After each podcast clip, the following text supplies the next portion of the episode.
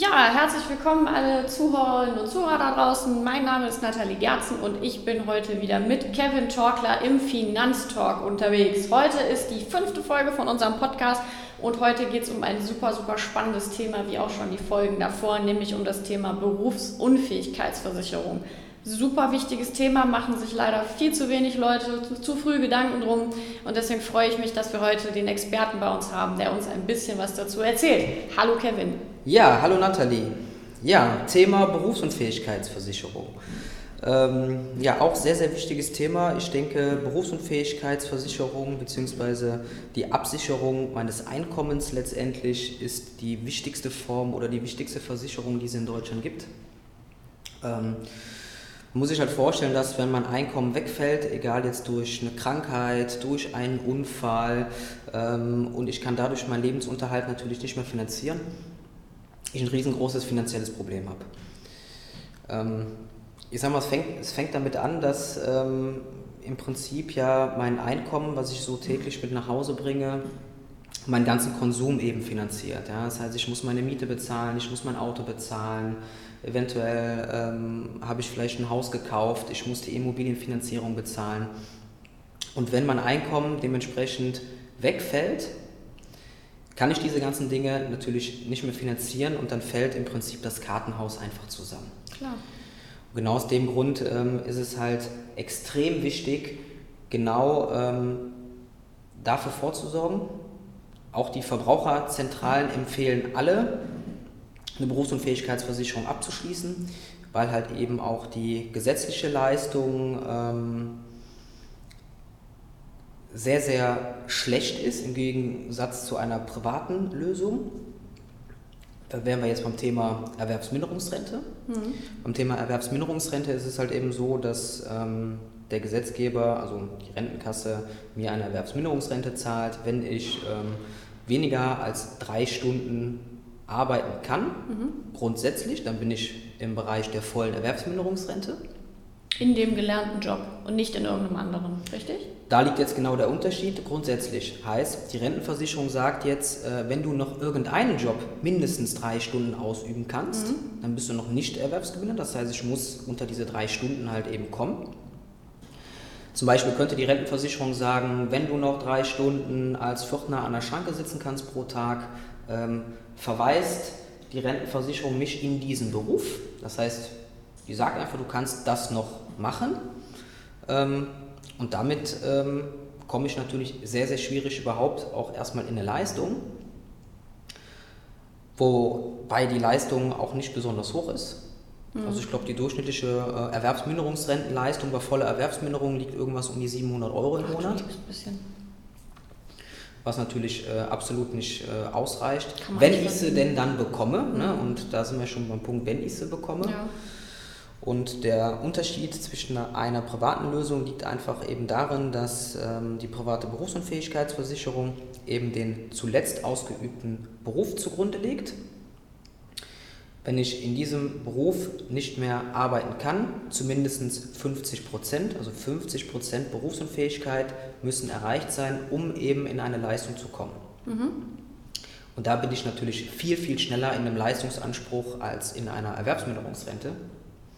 Und aus dem Grund äh, ist das Thema so wichtig auch. Ne? Und ähm, diese Berufsunfähigkeitsversicherung, muss man das immer privat abschließen oder gibt es da auch schon mal Fälle, wo der Arbeitgeber das irgendwie mit in einen Vertrag einschleust und dann sagt, hey, äh, Tante Freda, du bist, wenn du hier anfängst, direkt mit Berufsunfähigkeitsversicherung versorgt. Gibt es sowas?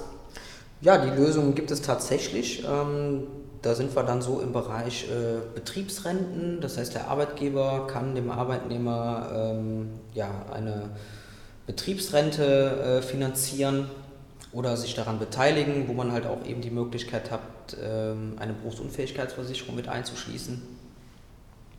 Also Möglichkeiten äh, gibt es halt auch da von der Seite. Ansonsten natürlich die private Lösung für jeden als Einzelvertrag, dementsprechend das Ganze abzuschließen. Dafür gibt es dann dich. Dafür gibt es dann zum Beispiel mich, ja. Ja, ich habe da tatsächlich ähm, nochmal eine ganz schnelle Frage als Beispiel. Wenn jetzt Fritz-Peter Friedhelm seit sechs Monaten krankgeschrieben ist und aus was für Gründen auch immer, da gibt es ja die körperlichen, die psychischen Gründe, was auch immer, sagt, so, ich kann meinen Beruf jetzt nicht mehr ausführen, hat aber keine Berufsunfähigkeitsversicherung vorher abgeschlossen, weil Fritz-Peter Friedhelm sich da vorher nie Gedanken drum gemacht hat. Was macht der arme Mann jetzt? Hat er überhaupt noch eine Chance oder ist der Zug abgefahren? Ja, im Prinzip, wenn man nicht mehr arbeiten kann aufgrund von ähm, gesundheitlichen Problemen, habe ich natürlich ähm, in dem Moment ähm, ein Problem, dass ich ähm, einfach kein Einkommen mehr generieren kann, weil ich halt nicht mehr arbeiten kann letztendlich. Ja. Das heißt, ich bin eventuell äh, auf Hartz IV angewiesen. Okay, das, ist, das klingt ja auch echt nicht so gut. Also Hartz IV ist ja so Hui, das ist ja so der, der letzte Punkt, wo man eigentlich dann irgendwo mal hingelangen möchte. Aber ich sage jetzt mal als Beispiel, Fritz-Peter Friedhelm hat dann schlechte Karten, wenn er sich vorher darüber keine Gedanken gemacht hat, oder? Genau, das ist äh, genau der Punkt, ja. Mhm, okay, hui, das klingt ja nicht so prickelnd. Und ähm, die Berufe, die da abgedeckt sind, beziehungsweise die du mit deinen Kunden abdeckst, sind die komplett querbeet oder sind das meistens Leute, die in Risikoberufen arbeiten oder ich sage jetzt auch mal die Kassiererin von nebenan? Was sind das für Menschen? Also da wären wir jetzt bei der spannenden Frage, wer braucht eine Berufsunfähigkeitsversicherung? Und die einfache Antwort darauf ist jeder. Mhm. Jeder, der arbeitet, der ähm, sein Einkommen durch Arbeit, ähm, ich sage jetzt mal, generiert, braucht eine Berufsunfähigkeitsabsicherung. Es sei denn, ich bin so reich, ja, ich bin Millionär, dass ich auch mit äh, meinem Vermögen äh, über die Runden kommen kann, äh, ohne zu arbeiten. Das äh, sind aber leider die wenigsten. Und ähm, ja, Deshalb sollte man A, so früh wie möglich eine Berufsunfähigkeitsversicherung abschließen, weil erstmal zählt das Eintrittsalter auch, ähm, also spielt eine große Rolle, was nachher die Beiträge angeht. Heißt, steige ich früh in eine Berufsunfähigkeitsversicherung ein, sind die Beiträge gering. Und Gesundheitsfragen spielen natürlich auch eine Rolle. Mhm. Heißt, ähm, ich muss gesund sein, um eine Berufsunfähigkeitsversicherung abschließen zu können, je nachdem, was ich für Erkrankungen schon habe. Äh, wenn ich äh, sowas abschließen möchte, kann es dazu, also kann es dazu führen, dass ähm, halt eben Ausschlussklauseln für bestimmte Erkrankungen eingebaut werden, für die ich dann eben keinen Versicherungsschutz mehr habe, oder halt eben, dass der Versicherer den Versicherungsschutz komplett eben ablehnt. Mhm. Da habe ich auch noch mal eine interessante Frage. Wenn ein Versicherer den Versicherungsschutz ablehnt und man sagt jetzt, hey, ähm, ich möchte jetzt zu Kevin Torkler und versuche da mal mein Glück, ob er denn da für mich eine Möglichkeit sieht, ist es wirklich so, dass es da eine Art Datenbank gibt, wo alle Versicherungen darauf zugreifen können, wenn man schon mal von einer abgelehnt wurde? Oder gibt es sowas grundsätzlich nicht? Weil das ist ja ein Gerücht, was sich immer sehr hartnäckig hält. Also es wird äh, in den Antragsfragen tatsächlich gefragt, ob schon mal bei einem anderen Versicherer eine Berufsunfähigkeitsabsicherung angefragt wurde, ob diese abgelehnt wurde. Ähm, klar könnte man die jetzt natürlich unwahrheitsgemäß beantworten. Man könnte auch grundsätzlich die Gesundheitsfragen unwahrheitsgemäß beantworten und ähm, Erkrankungen halt dementsprechend verschweigen. Das geht dann so lange gut, bis dann eben der Leistungsfall eintritt, ähm, der Versicherer dann äh, beim Arzt anfragt und äh, ja, wenn beim Arzt dann eine Diagnose irgendwo auftaucht, aufgrund dessen ich berufsunfähig jetzt geworden bin, äh, führt das halt dazu, dass der Versicherer dementsprechend nicht leistet und vom Vertrag zurücktritt.